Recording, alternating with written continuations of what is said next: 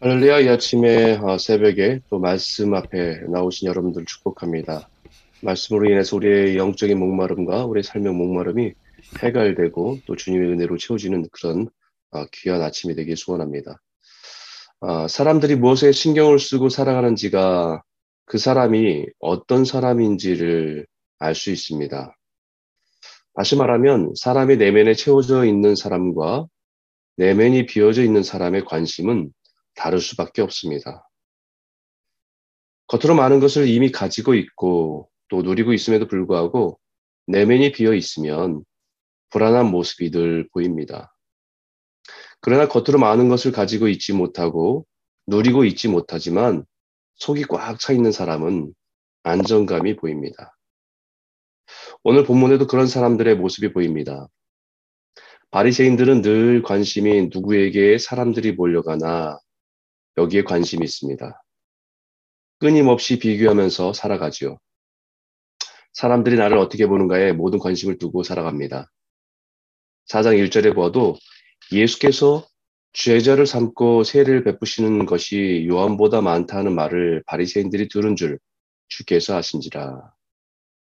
바리새인들의 관심은 이스라엘 백성들이 얼마 전까지 세례 요한에게 집중되어서 사람들이 몰려가고 추정하는 것이 마음에 걸리고 불편했습니다. 그런데 이제는 예수님까지 나타나서 어, 사람들이 거기에 또 몰려가고 따른다고 환호한다는 사실들이 신경에 쓰이는 것입니다. 이스라엘의 실제적인 종교 지도자는 자신들인데 자신들보다 세례 요한이나 예수에게 사람이 몰려간다는 사실이 마음이 걸리고 신경에 신경이 쓰이는 것입니다. 그런 바리새인들의 관심과는 달리 예수님은 점점 더 낮은 곳으로 향해 나아갑니다. 소외된 곳을 향해 걸어갑니다. 유대를 떠나 갈릴리로 가실 때에 일반적인 유대인들은 사마리아 사람들을 개와 같이 여겼기 때문에 불편해도 사마리아를 통과하지 않고 멀리 돌아가는 것이 일반이었습니다. 그러나 오히려 예수님은 사절에 사마리아를 통과하여야 하겠는지라 라고 말씀하시듯이 일부러 사마리아를 통과하시겠다라는 의지를 가지고 들어가시는 것입니다. 그리고 나서 그 사마리아에서 더 낮은 곳으로 나아갑니다. 사마리아 사람들조차 더럽다고 추하다고 기피하는 한 여인을 만나기 위해서 나아가는 것입니다. 사람들이 어떻게 볼 것인가에 관심을 두지 않습니다. 그 여인은 사람들이 물을 길러 왕래하는 시간을 피해서 한낮에 뜨거운 태양 아래에서 아무도 그 시간에 다니는 사회에서 소외된 여인을 만나기 위해서 찾아가신 것입니다.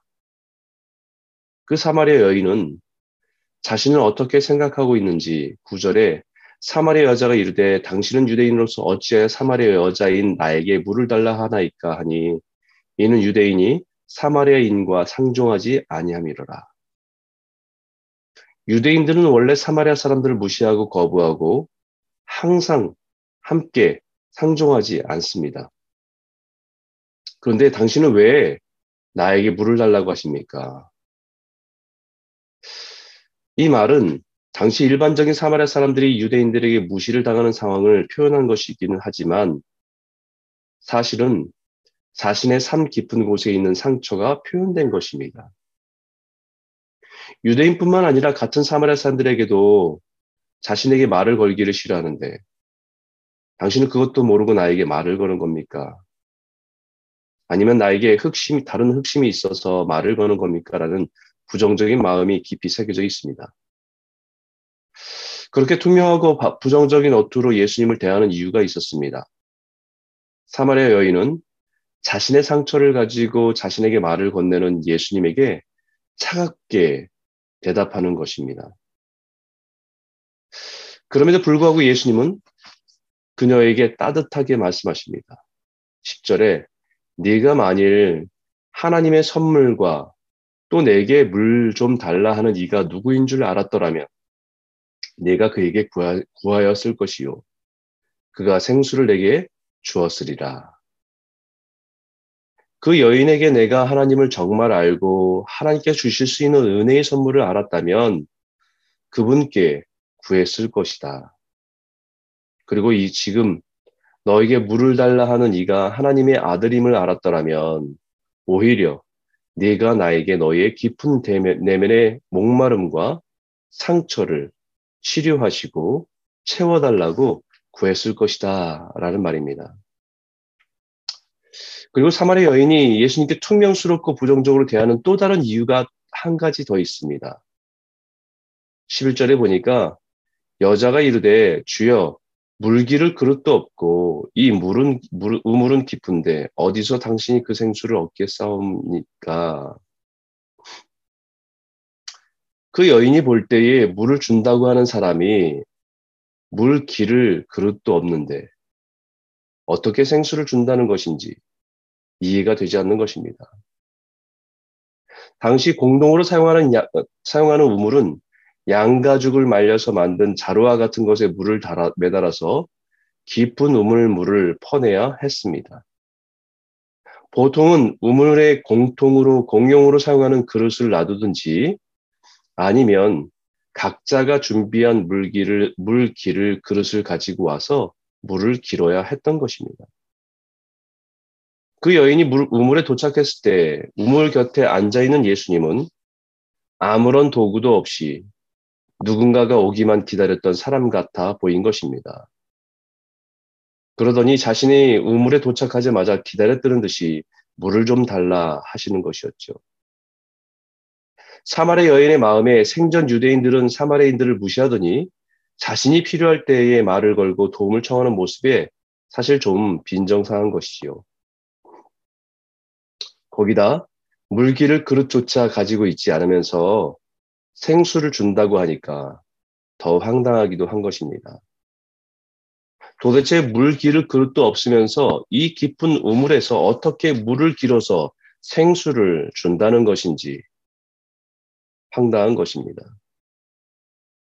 그래서 여인은 12절에 우리 조상 야곱이 이 우물을 우리에게 주셨고 또 여기서 자기와 자기 아들들과 짐승이 다 마셨는데 당신이 야곱보다 더 크니까 이 말은 우리의 믿음의 조상 야곱의 인생에 하나님의 복을 부어서 그 인생을 풍성하게 썼는데 그렇다면 당신이 야곱보다 더 크신 분입니까? 라는 질문입니다.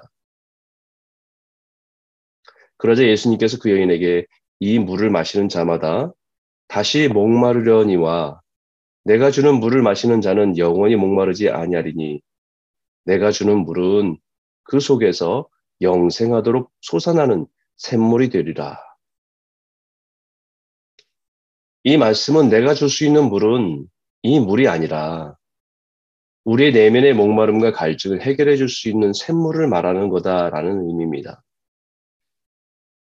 예수님은 그 여인에게 처음 말씀하신 것처럼 네가 만일 하나님의 선물과 또 내게 물을 좀 달라 하는 이가 누구인 줄 알았더라면 이라고 말씀하신 것처럼 예수님이 누구인지 모르니 자신의 상처를 껴안고 살아가는 것입니다.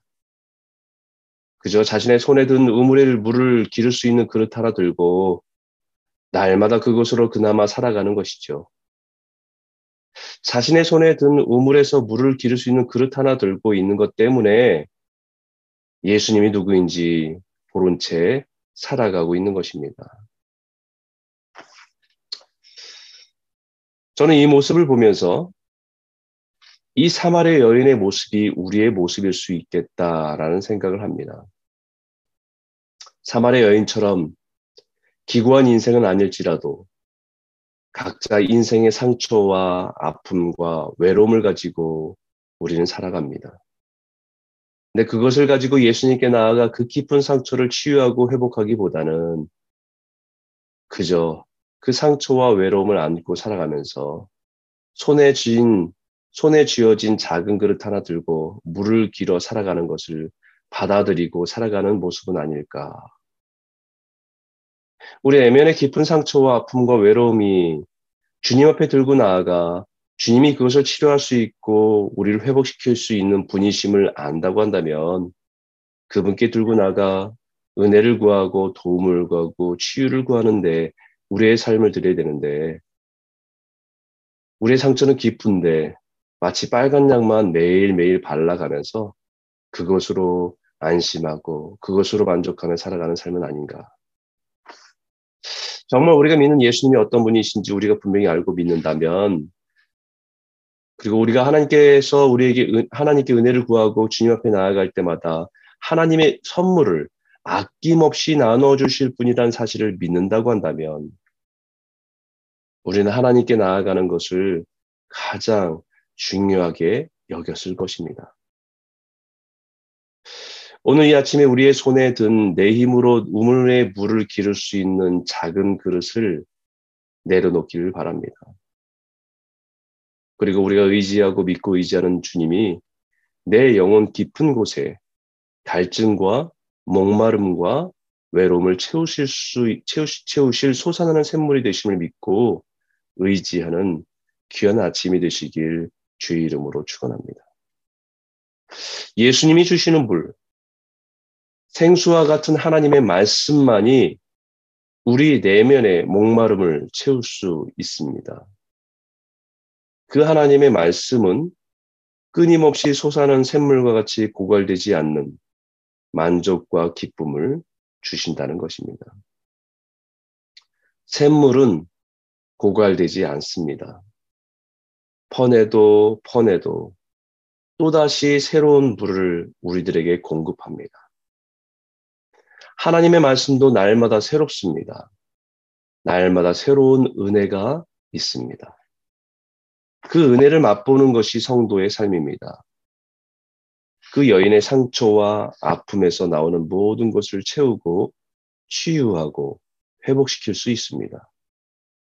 그 내면이 치유되어야 삶의 회복이 있고 평안과 안정감이 채움받는 이 귀한 아침이 되시길 주의 이름으로 축원합니다.